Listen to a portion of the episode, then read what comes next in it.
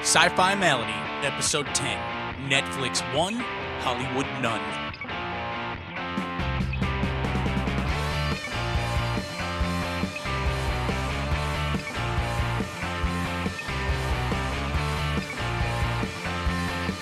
Rage Master here, and today I'm enraged at Hollywood. Hollywood! We've said it before, and it's been proven today that streaming sites are where some of the best new entertainment is going to come from. Recently, we had the chance to review a Netflix original film called Spectral. While not the best sci-fi film I've ever seen, it was far better than most films Hollywood has put out recently. In the quest for mass profits, the major film companies have lost what it takes to make a decent sci-fi flick. Today, Scott is joining me, and we're going to discuss the film Spectral and what major companies can learn from sites like Netflix and about how to make decent sci-fi. What's up, Scott? What's going on? Did you get British there in the first line? Uh, I did I? Rage I don't Master know. Here kind of had a British accent going on to it I, for a minute. I, I, I'll guess. I don't know. I do better Scott than I do anything else, sort of. All right, so we got we got Spectral, which um, a pretty good hack and slash kind of sci-fi flick. Yeah, it's I entertaining.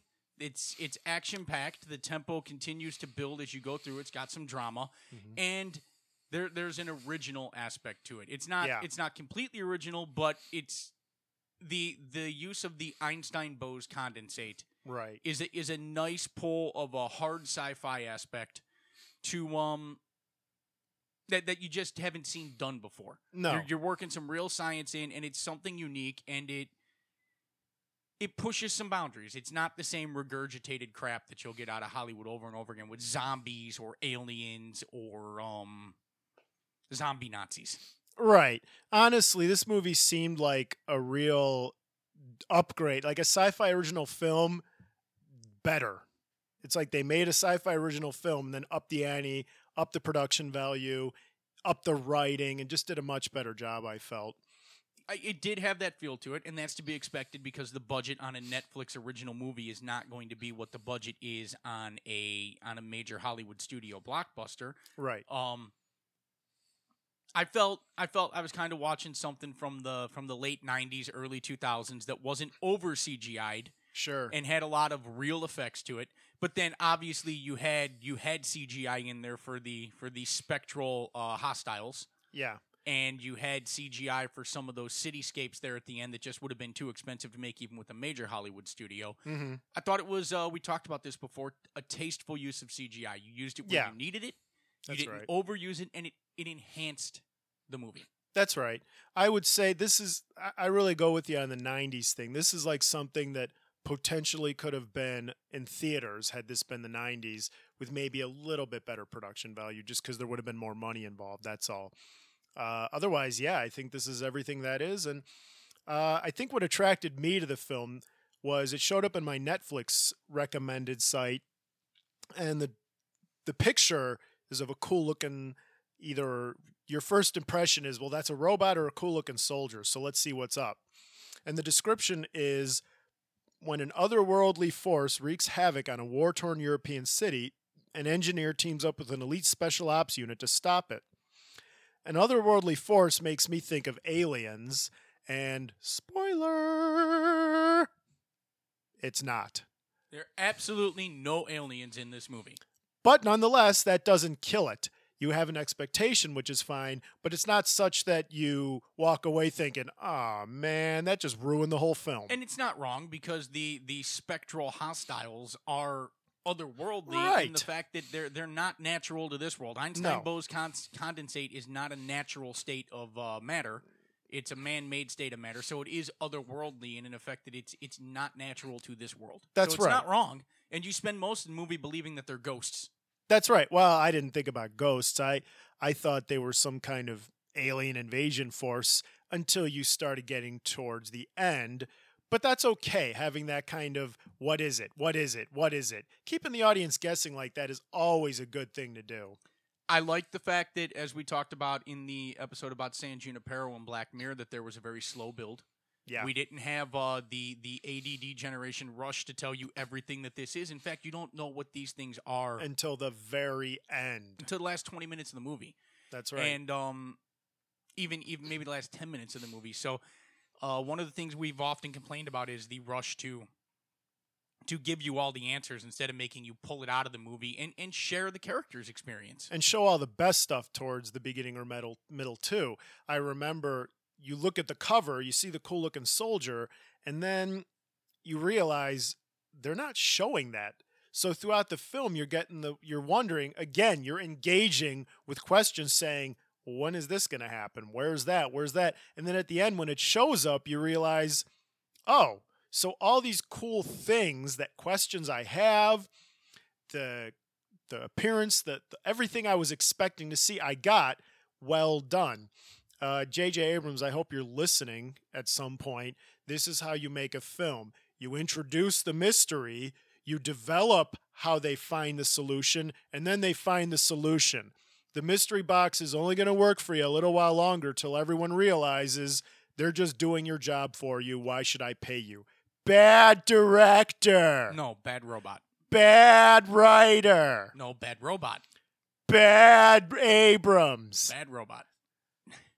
So one of the things in the, in, you you said, you know, what were your thoughts when you were reading the the synopsis? That, yeah. That, uh, and one of the things that is intriguing about it is um the military can't stop it, and it's mm-hmm. telling you that your conventional means of stopping this enemy are not going to work, and then it even tells you, so let's try an alternate mean. So that was intriguing, and on, and I like the fact that it was telling you, uh, well, what I thought was that you weren't just going to be able to murder kill these things out of existence.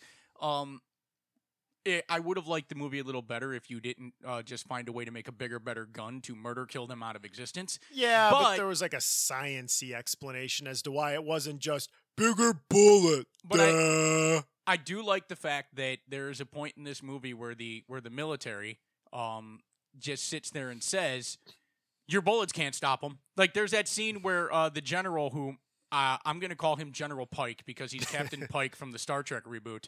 Uh, General Pike basically says that, um, you know, they're saying, should we fortify the door, General? And he goes, someone, one of the soldiers is like, why? They're going to get through it anyway. And they're trying to talk about, what's the plan? General goes, no plan.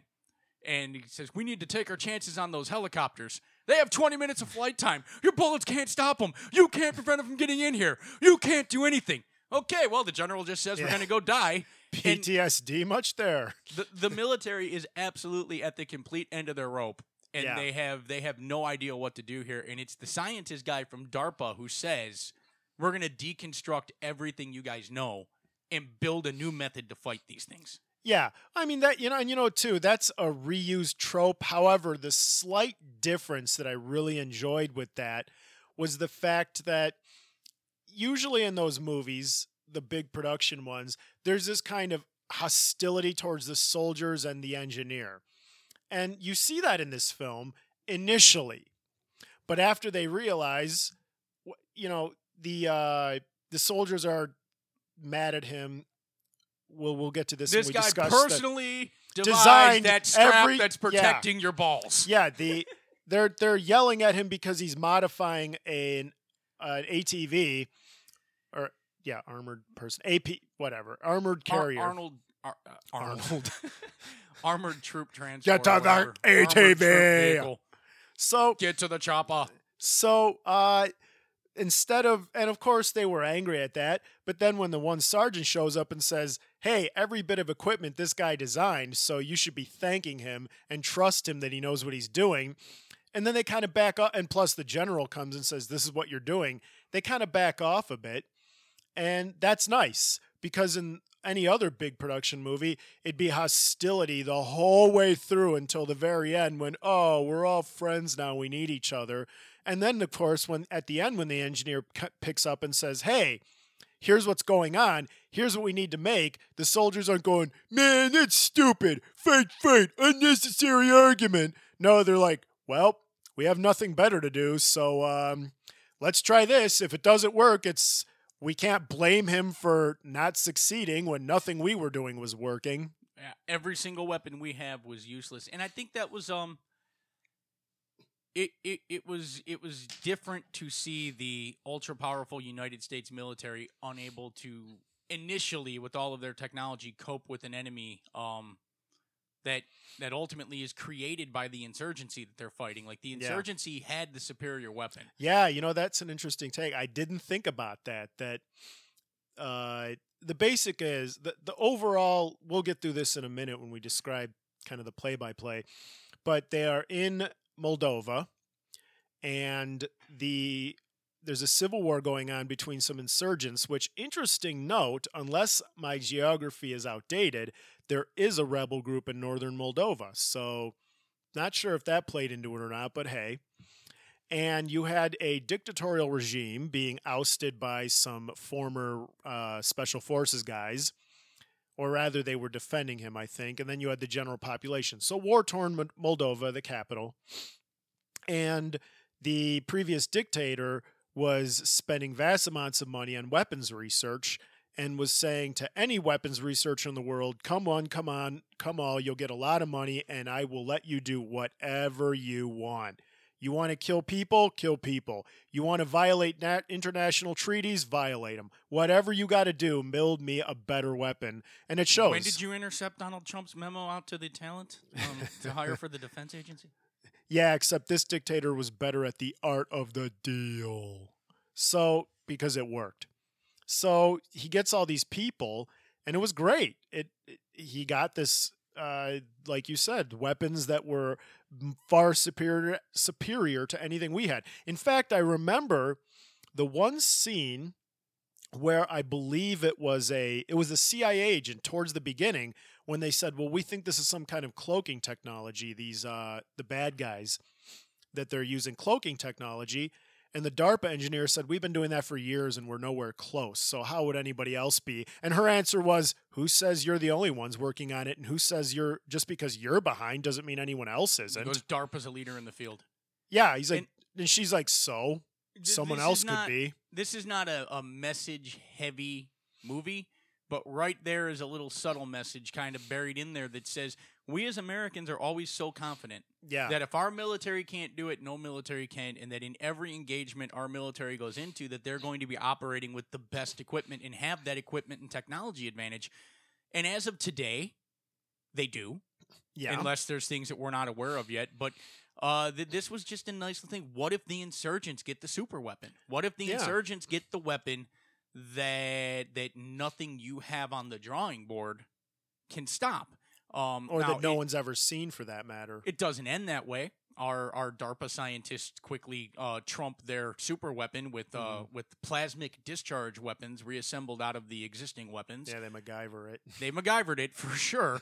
Uh, just needed some chewing gum and the wrapper to yeah. make it, and a paper clip to make it a full MacGyver. And some kid's glasses. But, um... But it, it it was an interesting concept there for a minute, where the insurgents were just um, it wasn't the insurgents defeating the United States Army, but it was the insurgents' ultimate weapon that, that got loose, yeah. the doomsday weapon, and uh, and had them on the run. That's right. And also, what was so neat is that it's not like the U S forces were impotent; they were.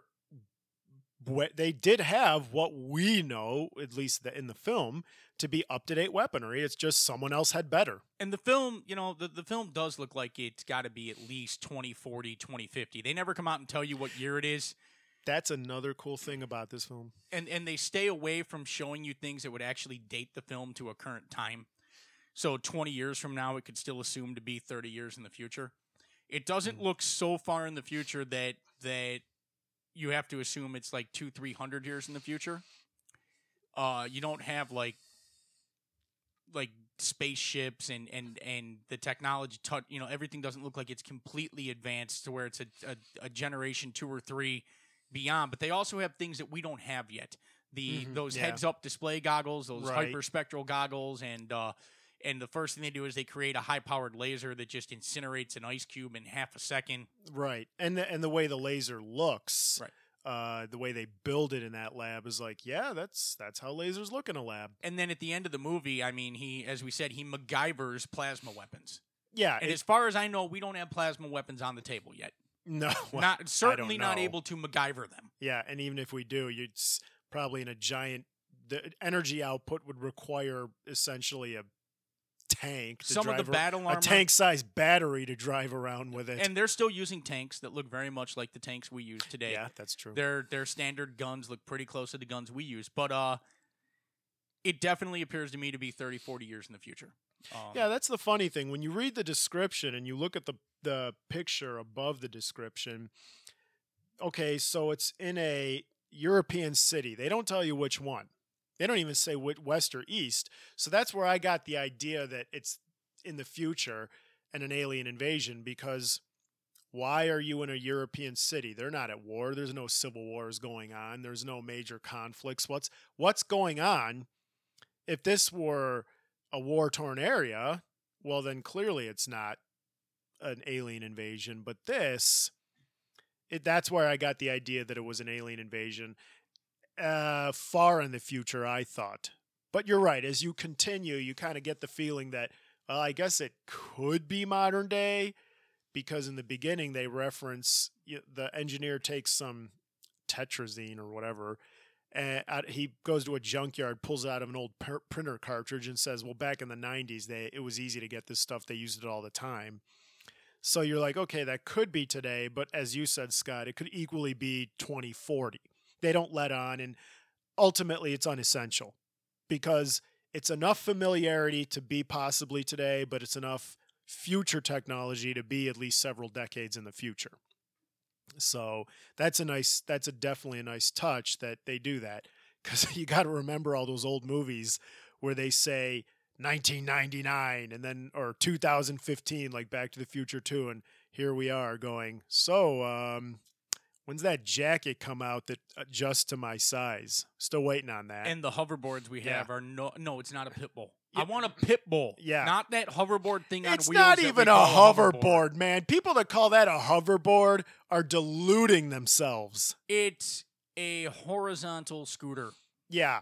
It, it, I mean, it's it's a scooter differently. When someone said hoverboards are out, and I was like, really? They got a prototype? And they showed me what it was. I went, Wait, wait, no. I was waiting for a hoverboard, not a thing with wheels. Something. Hover means float above the ground. Yeah. No one says, hey, no one says that helicopter's hovering above the ground and says w- when you put pylons under it to support it. Yeah. Uh, get me a board that either is using a magnetic technology, a magnet so strong that it's repelling the natural magnetic field of the Earth, or with built-in uh, turbines that have it hovering off the ground. One or the other. Yeah. I guess the final thing before we jump into describing the film and what aspects should be adopted or reused again by Hollywood going back, I would say the hard sci-fi, soft sci-fi. Just as a real quick, uh, brief mention, hard sci-fi is typically using existing technology and science to, or rather matching the technology and the science to what we know is true. Uh, so, yeah, you take a little bit of liberties. The classic example is light speed. That's always going to be a sci-fi element. But if you look at the film Interstellar, that's ninety percent accurate to our knowledge. How wormholes exist, how gravity functions. To our knowledge, unless we really missed a big detail or we haven't discovered it yet, that's how it works. The spaceship worked the right way. The wormhole worked, everything, until Matthew McConaughey jumps into the black hole, which, by the way, I found out by listening to Neil deGrasse Tyson is somewhat possible in very specific... Since we have no idea scenario. what yeah. goes on when we cross the event horizon of a black hole, well, I... There, I think it's all hypothetical. We know the spaghetti effect happens where you just get stretched and broken. But I guess the possibility to go in is there if you have what they call the tesseract, the washing machine size thing he was hiding in. And after that, of course, it was all uh, fantasy. But that's okay, because that's the sci-fi part of sci-fi. Everything leading up to it was great. And that would be hard sci-fi, shaping the story to fit the science. Soft sci-fi is the other way around. I wouldn't even call Star Wars soft sci-fi. Star Wars is fantasy myth set in space. George Lucas has said that himself. I would call Star Trek soft sci-fi. Absolutely. Where you are taking, you're using a combination of technobabble, hand wavium. And if you're not sure, hand wavium is don't look at the curtain. Don't question why this was. Don't question why the teleporter works. It just does. And the teleporter. Don't question what part of the brain is making the mouth talk when they're speaking in the transporter. Yeah. When it's disassembled into component molecules. And then, of course, the teleporter is also a great example of, I believe you pronounce it ubitronium. It's the concept of, in so much as that we know this would work, this is how it works. Which is a nice way to say, we're not sure, but uh, we think it works this way, so therefore it works this way. So Star Trek fulfills soft sci-fi. This movie starts more hard science and ends more soft. Absolutely. The laser, the laser is... Um, it's is, how you would look in yeah. a lab. That's what it looks like. It It's a giant thing with a giant battery and is immobile, and it's just funny. He melts an ice cube with it and talks about how he could use it to melt all forms of materials, and then the government guy goes, what about a living target? Will it kill them? Well, if it kills a If it breaks apart a piece of steel, I'm going to guess the human flesh won't last very long against it. Eh? Eh, Senator? I'm going to guess. So. No, it only works on dead things. If it has a yeah. living tissue around it, uh, it's ineffective. yeah, thanks. Somehow. Don't Thank- know why, but hand wavium. Ex- that, that would be hand wavium. So exactly. You're not going to buy this because it's not worth anything as a weapon of war. Yeah. Um. What's that? We can melt through tanks? That's pretty cool, but what about the guy piloting the tank? If I, I mean, can't make a gun out of it to kill other foot soldiers. Yeah. I know you could just shoot through, after you melt the armor off, you could just shoot the driver, but we don't want to do that. We want to do the driver instead. No, because, you know, the beam that's hot enough to melt a tank surely won't kill a human. Yeah. At uh, any rate, so they do that. The Bose-Einstein con- condensate oh, yeah, is, go, go. is fantastic. You know, uh, you check that out. Why don't you go more about that? Um, Bose-Einstein condensate is actually a real thing. It's a state of matter where a gas, a diluted gas of bosons, which I'm not even going to pretend to understand, it's a it's a quantum particle, is cooled down to temperatures near absolute zero, which is four hundred sixty-nine degrees below zero Fahrenheit. Um, under such condition, a large fraction of bosons occupy the lowest quantum state. And this becomes a lot of technobabble. Yeah, I was but essentially, say, English it down for us, please. Essentially, these things are real. You take matter and you cool it down to near zero, and it now it now exists in an unnatural state of matter, uh, to to a point where it can actually slow the speed of light to seventeen meters a second as light tries to pass through it. Um, it's a real thing. Whether or not it can be three D printed into humanoid shapes and Wi-Fi controlled by a brain, I don't know. And that's where you get into soft science. Soft science part. Uh, whether or not you could create a plasma weapon hot enough to melt it, well, if it needs to be cooled to negative four hundred sixty-nine degrees Fahrenheit, then yes, any type of heat ray should be able to uh, cause the condensate to lose cohesion and melt, or or revert back to a natural state of matter. Um... But it's a it's a it's a good element here to this story, and um, I'm gonna stop the discussion of Bose-Einstein condensate because the rest of it you have to have a master's degree in physics or at least a, a bachelor's degree in physics to understand, and I don't. So just we'll leave it at this: you take a certain gas and you cool it down to near zero, and you will get condensate. They've had it; they discovered it in labs in nineteen ninety-five. They've actually created it. It's not hypothetical; it's a real thing. They can do it. Um, so theoretically, if you had enough power and you had enough uh, bosons, you could create um, enough condensate to do this. Now, whether or not, as I said, you could three D print it and remote brain control it. Um, That's where we get sci-fi. Yeah, you know, yeah, Star Trek showed me that with uh, Spock's brain, you know, yeah. when they when they remote controlled Robo Spock. Ah! Star Trek again. Okay, take a shot. I did it again. Well, well I, I already I, did it with Captain Pike, too. So Well, and I did it with a teleporter. I have a feeling we're always going to refer back to those two bases for some reason, Sorry. Star Wars and Star Trek. One of these weeks, guys. One of these weeks. Yeah, but, uh, uh, just, you know, if you wanted to have a very soft, weak drinking game, have a drinking game where you drink every time we don't mention Star Wars or Star Trek. You will be sober for the rest of your life, probably. Uh, so that's the hard sci-fi part of this, I really think. Uh, some of the some of the armor looked like it could be yeah. hard sci-fi. Yeah. The soft sci-fi, I think uh, the the spectrographic goggles, I don't think those oh, are clearly. really yeah, but soft sci-fi. Yeah, but you know what, though? Stuff like that, the way they were working It's That's believable. foreseeable. It's believable soft exactly. sci-fi. It's something I could see coming down the pipeline. The plasma discharge gun, that's well, soft sci-fi, but it's believable-ish.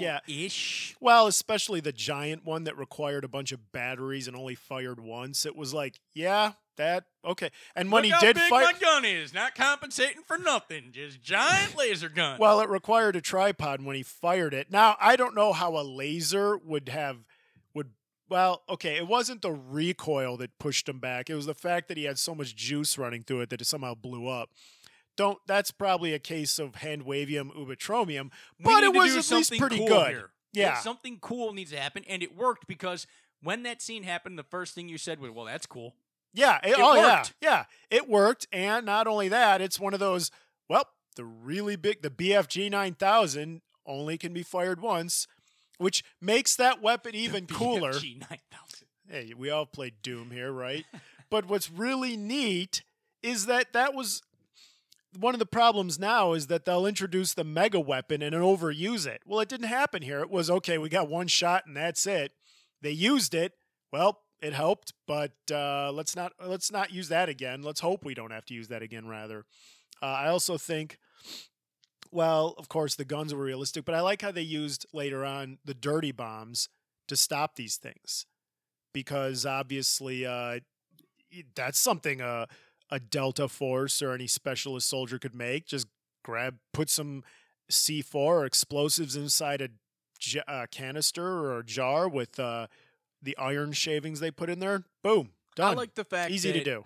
Uh, you know, we're talking hard sci-fi, soft sci-fi a little bit. I like the fact that throughout the movie, um, Klein is kind of following a scientific method. He's observing, he's looking for confirmation, he's mm-hmm. looking for facts. And, you know, the first thing he seems to take note of is that guy survived in a ceramic bathtub.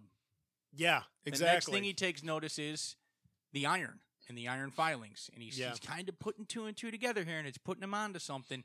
And then right before he gets on the helicopter... he notices that the wind is slowing them down. Yeah. They can pass through stuff, but the wind is slowing them down so they can be affected by the natural universe. He just knows. And, you know, he's putting it together, and then he he smashes that belt with the glass, and he mm-hmm. sees that it impacts them. The wind yeah. is pushing it through them. So he kind of puts it all together, and then later he has his breakthrough as to what it is. It's not a it's not a miracle breakthrough where someone figures it out because someone has to figure it out and they they you know tech the tech and they figure it all out. He's putting it together the whole time, and you can see each time, especially on a rewatch, where he's getting each of his pieces of information to get to a conclusion. Mm-hmm. And uh, I think that's that that was a good aspect of the of the hard sci-fi aspect uh, part of this. All right, well, we talked about the overall things we liked about it, so let's get into some of the nitty-gritty. From the beginning to end, what were some of the things we really liked? And I'll I'll get the ball rolling here. From the get-go, one of the things that I have learned over the years is that all writing is inherently political. It's just how much so. Some is over the top, and some is a little muted. This film, it's muted, but I like the messages. From the beginning... This engineer, uh, we're going to call him Anthony Weiner because that's what he looks like. Anthony Weiner Klein. He is, it's Klein? Is that his, his name? His name's Klein. Oh, Klein. We'll stick with that then since that's what it is. Um, but he is in the lab doing this research for this laser, and the laser he's researching is meant to burn through material. And, of course, he works for DARPA, the big defense industry, defense researcher for the Department of Uh, Defense, the D O D, and naturally he's playing the part of the naive scientist that really truly believes that what he's making is for defense, not offense. And of course his superiors are thinking, yeah, you're cute and naive. That's no, no, no, that's not the way it works. And that kind of message is in there from the beginning. And then the other, the next... War is good for business. They come right they, out and say, war out, is yeah. good. War is good business. Absolutely. Then you go a step further where he's, we've mentioned this before, where he's speaking in a briefing, looking at the first clips of these uh, spectral bad guys that they're up against. At the very beginning, they don't know what they're up against.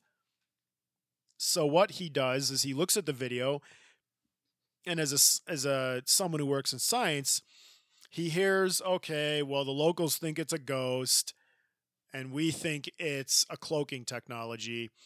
What do you think? And his first answer is, you want an answer right now? Are you kidding me? I have to look at all the variables. I have to do the research, which shows that dichotomy of, you know, well, I'm a politician. I want answers now. Now, now, now, now, now. I got to give the public something. And a scientist is saying, gee, I'd love to, but um, you got to give me some time here. I need data. Yeah, I exactly. I said, uh, give me the data. And they're like, no, that can't happen. Yeah, I exactly. Or...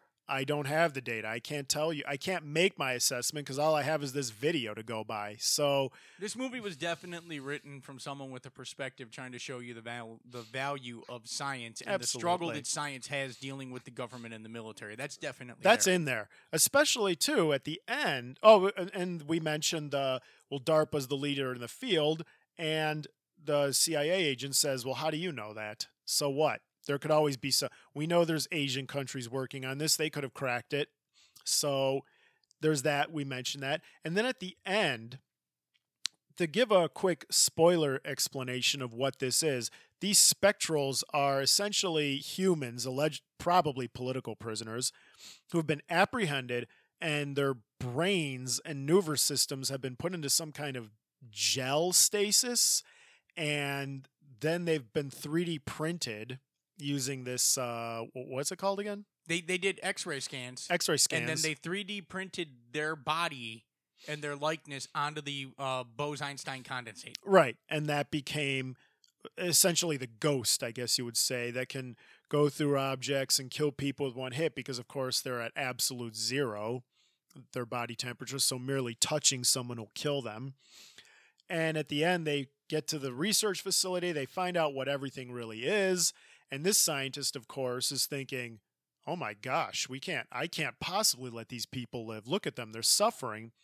And for a brief moment, the I, I guess she's a C I A agent or an intelligence officer that's with her said, no, we have, we can't do this. We might want to research. And his view is, it's not stated, but it's clearly, do you really trust, A, are we going to let these people suffer?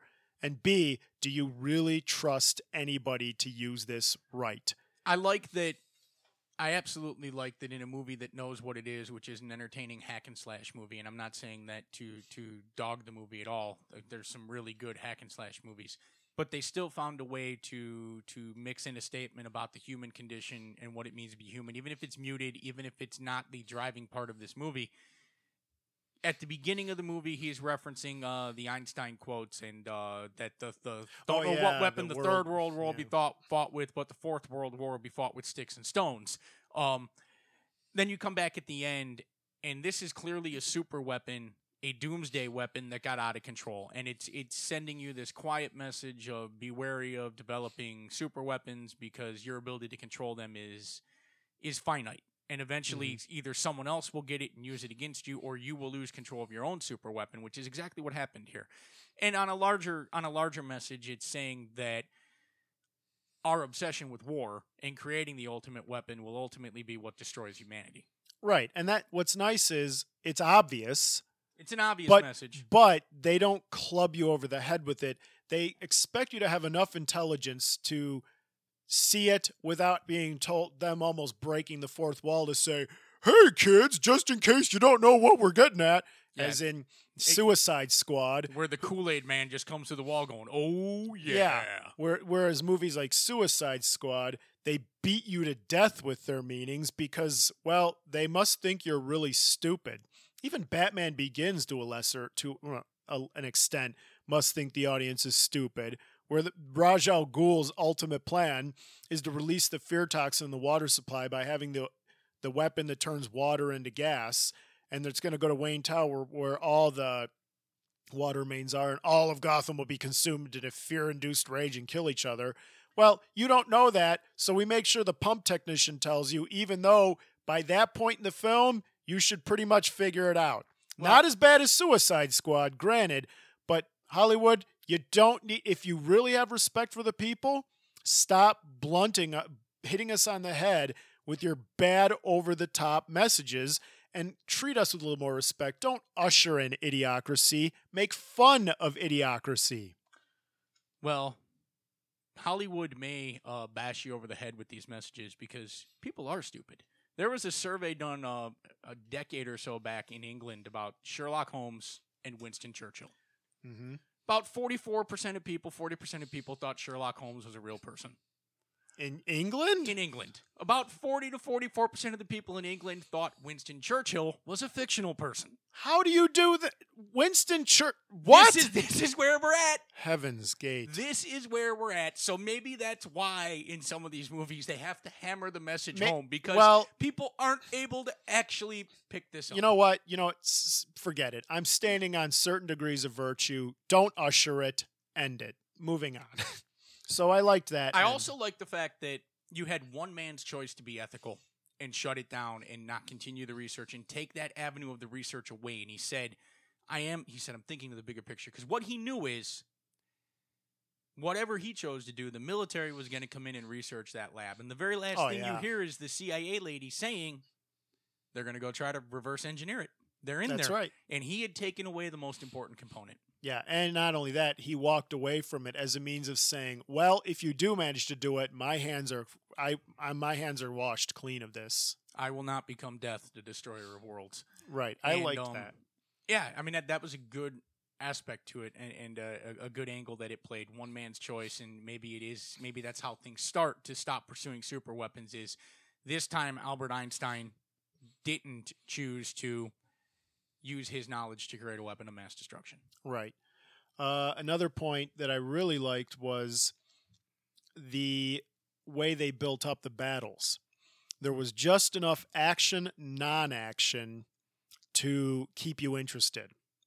There wasn't there wasn't too much drag in between the action sequences. The in-between scenes were not horribly irrelevant. And even if they weren't that relevant, they didn't distract. There were no over-the-top, cheesy, motivational speeches. Oh, my gosh, thank you. That In fact, there was so- the worst motivational speech ever given by General, uh, not Captain Pike. Yeah. Uh, but um, that was good. And, and the pacing of this movie was was good. I mean, yeah. it, they, they paced it well. You you have a slow build. You're getting information. You're you're getting background, important background on who Klein is, mm-hmm. and then you're seeing the introduction of the of the spectral hostiles, and then they're advancing it. And there's conflict. There's resolution to conflict. It takes you closer, and it, it follows the model of having a plot-driven story yeah. that is advancing through through acts. And it um, it's a good piece of storytelling. It's right. not a deep, meaty, weighty piece of storytelling that you can chew on for days and, and talk about some great moral conundrums. Um, it, it's some basic level stuff, but it's a good story. It's an entertaining story. And at the end of the movie, you feel like you didn't waste two hours of your life watching something that made you less intelligent for the experience. Well, and I also like the next element I'd talk about is the progression of technology, even within the film. So we start off and I'll be honest, when I first saw this film, I assumed the very, very beginning takes place in the U S because you have the American soldier, and you read the description, you hear European city, so I'm thinking that, again, alien invasion. Is this an alien invasion, and it starts in U S and spreads to Europe, whatever? It doesn't pan out that way, but just to kind of, it's a nice engaging second-guessing thing. There's a lot of that going on. But getting back to the progression of technology, I digress there. It starts off, the only bit of tech that really is futuristic is those goggles. Everything else... And the laser. Well, yeah, but that's something feasible. Right. All right? Okay. That's something that's yeah, in labs. The goggles are the only piece of real yeah. futuristic technology. Otherwise, they're using uh, projectile, they're using chemical bu- uh, bullets, they're using firearms, they're... have the standard Kevlar. Everything looks modern, which is why initially you're thinking, is this twenty sixteen or twenty? Excuse me, twenty seventeen? Where are we? This, this could easily be now. But as it progresses, then you start seeing the equipment and you realize, all right, we're a little bit ahead of our time. And then at the end is when you get the super, the super high-tech stuff. You see, I remember when they revealed the, uh, well, the robot dog elephant thing that was showing that had the uh, robot dog elephant thing is just uh, making me flashback to uh, No Man's Sky with dinosaur oh chicken. Uh, what am I doing in this game? I don't know the point. So, sorry for the derailment. Hey, I never played it, but after seeing enough gameplay on YouTube and listening to people talk about it, I have to ask the same thing. So you get in a ship and uh, go here and um, take some pictures and uh, get back in your ship. Sounds fun. Pretty much. So anyway, uh, so you they show that mech, and they put the spectral camera that's used as a spotlight so we could see the things. That's a neat idea. In fact, that's neat also how they... We'll have to get to that, how they find the weaknesses of these things, that there are weaknesses, kind of like in Predator, where you can mask, Arnold could mask himself by using mud from the Predator, the Yamchi, I think that's what they're called, and in this, they found that, well, we can use uh, certain kinds of cameras to find them, and if we reverse this lens with that lens, it's a spotlight that'll find them, and you can't see them without it or the goggles, so that's neat, but they also had the lasers they built and the even the suits of armor. I don't know why they had the little gas mask things. Maybe it's because the lasers gave off some gas. I don't know, but it Maybe looked it's cool. Just for full protection, and that's what Could the military be. has in this future. Could be. But the point is, a movie today...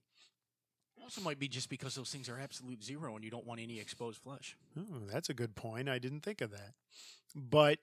Whereas a movie today, you know, it's a lot like jump scares in horror films. After about fifteen, twenty minutes in a j- horror film today, it's nothing but jump scare after jump scare after jump scare and dun, dun, dun, dun, for each jump. And by the time you get to the end of the movie where it's supposed to be super scary, you're not scared because you're you're geared up for it. The jump scares have come. The scary moments have come through. Your psyche is already prepared. So when there is another scare, you're kind of just going, oh. And the same thing with sci-fi. When you show all the goods right away, I don't care that they have a super laser at the end because I'm used to looking at these cool... I'm I'm used to looking at Master Chief already. I don't care that he has this super weapon. Whereas here, they progress it so that by the end, you look at this stuff... You're actually wowed. You're saying, oh, that looks cool. That looks neat. I like that. I thought, from a production standpoint, I, I thought it was a good use of C G I, not an overuse of C G I, where they used it. It enhanced the story, and it made it visually better. They didn't over-rely on it to cut corners. There were some really good shots and cuts, and um, for dramatic effect, the lighting was well done. I, I think the the volume of the of the uh, dialogue could have been up a little more in the mix, as I had my T V on volume one hundred, and I was looking for more volume to hear certain things. Yeah. But but overall, from a production standpoint, I, I, I don't think you're losing anything um, watching this movie. Where I, if this was released in theaters, I think it would have been fine. If it had yeah. a little more of a budget, maybe it would have been cleaned up a little bit. But that. Maybe a little better. Maybe. It, it, it didn't need to be filmed any better than it was because it had a good yeah. story driving it. It was well acted. I thought it was well directed.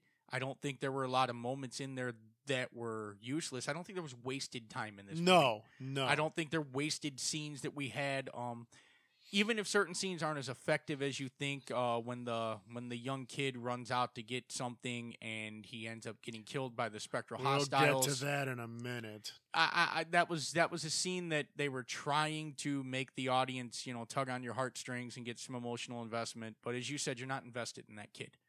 Mm. But even so, there was a point to that scene, and if it doesn't work as well as it could, it has a point. It's not useless. Every every scene in this movie meant something. It was either giving you background information that you needed, it was advancing the plot, or it was it was telling you a message or meaning, uh, and it was discussing something. I, I, I thought overall this was a well-written, well-directed, well-acted movie, and, and well-acted considering that you while you didn't have unknowns, uh, you didn't have any A-list top celebrity actors in there either. Yeah, they were all B-listers to be sure, but they did a good job. It was well acted. It wasn't overacted. Uh, as, as a production, I thought it was a good movie. I thought it was enjoyable. I thought it avoided the Hollywood um, the Hollywood tropes and the oversappiness. Yeah. They didn't force a love story down your throat. Oh, that's great, because the, the engineer had that intelligence agent who could have become that. But it was it was the case of, well, you're good at this and you're good at this, so you got to we're going to work together on this. They showed the the female lead being every bit as competent and capable as her male counterparts without overplaying it to the point where it was pandering or to the point that it yeah. was that it was forcing it down your throat. Um, kind of like Fury Road in that regard. You're good at this. You're good at this. We got to work together. There was to match there was skills. diversity in there. You had uh, different nationalities. You had different um, ethnicities in there. And and it was done in a way that, that you look at it and you say, hey, we're we're we have a diverse cast, and and it's not pandering. And it was uh I, I thought it was well done on, on almost every level, um, and I, I I thought the production was was well done. Yeah, I think the last thing I would mention is that I like how the the spectral anomalies, as they called them, had these weaknesses that they slowly discovered over time. When they discovered that iron shaving stopped them from going anywhere, or what was the other thing? Uh, there was the iron shaving, ceramic. Iron there was a soldier that was hiding under a ceramic tub that it couldn't get through, or a scene where uh, one of these things was smashing into a tank, and oh, he dented the living life out of it, but he couldn't break it because it was covered in ceramic of some kind, I guess. I, I don't know.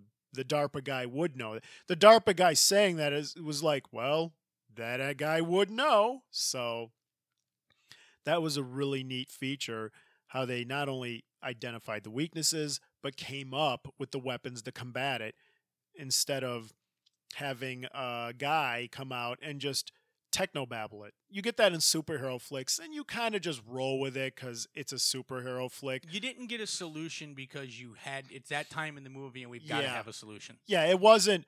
Oh, I just figured it out. According to the gamma ray tachyon pulse of the Habba, with you carry the two. No, it was you can clearly, like you said, Scott, the clear progression. He's been observing the data. He's been doing this, and then finally, boom. Puts it all together. Yeah, now I have everything. Now I can make my assessment. It makes sense. And that's what makes sense. Yep. I guess the last thing to mention, and this is going to be the briefest part, because as you can tell, we enjoyed this. What didn't you like? And I only have one moment I did not like. And that is the scene where the kid runs out. They find these two kids in a factory where their dad had left them.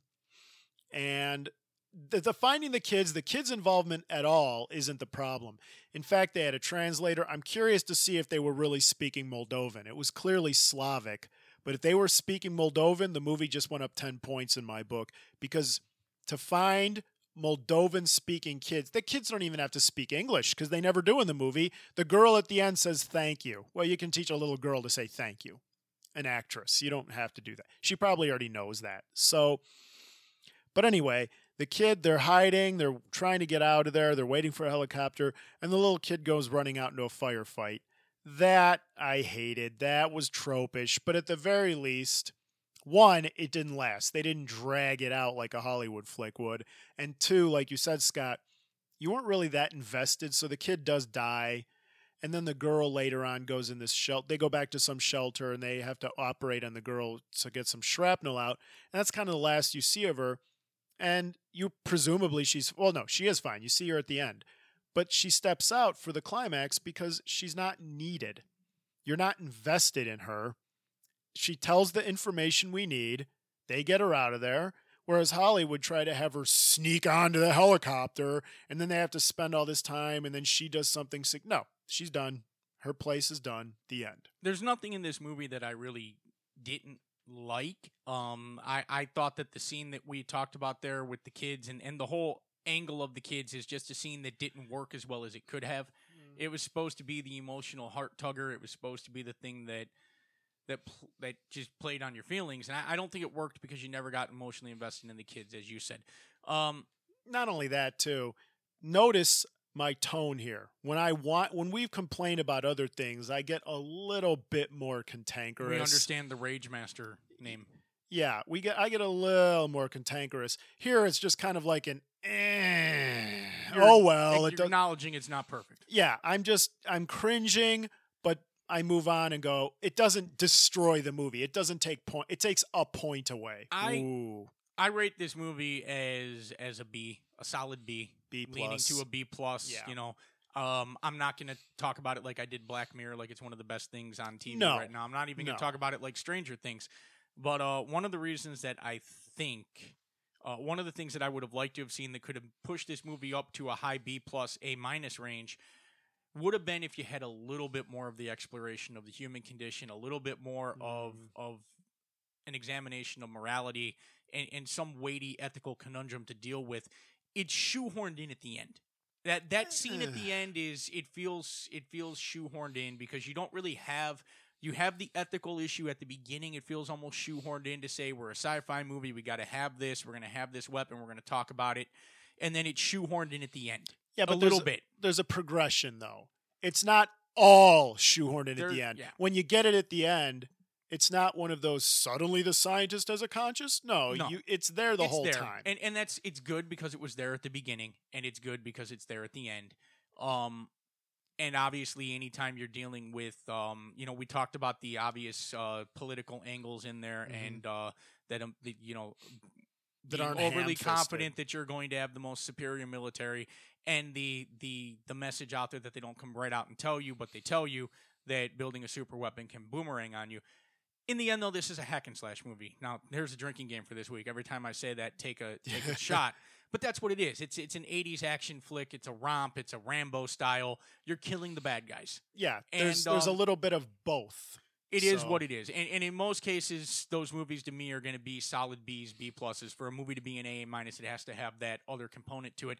That's the only thing I wish it had, because if it had that, I I could I could rate it up as an A.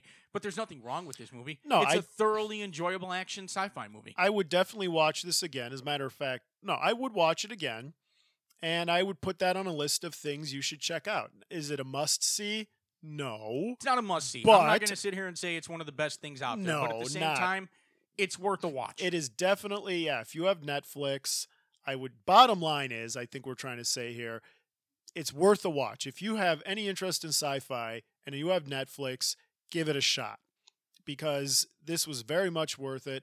And I'm willing to bet that any other recommendations that come with it are probably going to be just as good. Every it, So give it a shot. Have a good time. It's about an hour and forty-eight minutes, so you will not regret it. All right. I think that's about it for this week on Sci-Fi Melody. Until next time, Metis one five. All hostiles are down and the A O is clear. Yeah. Hollywood! Go figure out where that's from, people. Corey will know if he listens. All right. That's it. See you next week.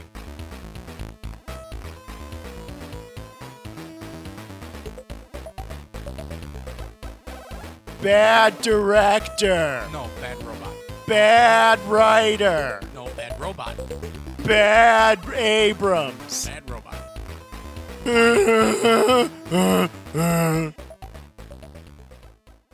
Raving Lunatic Media dot com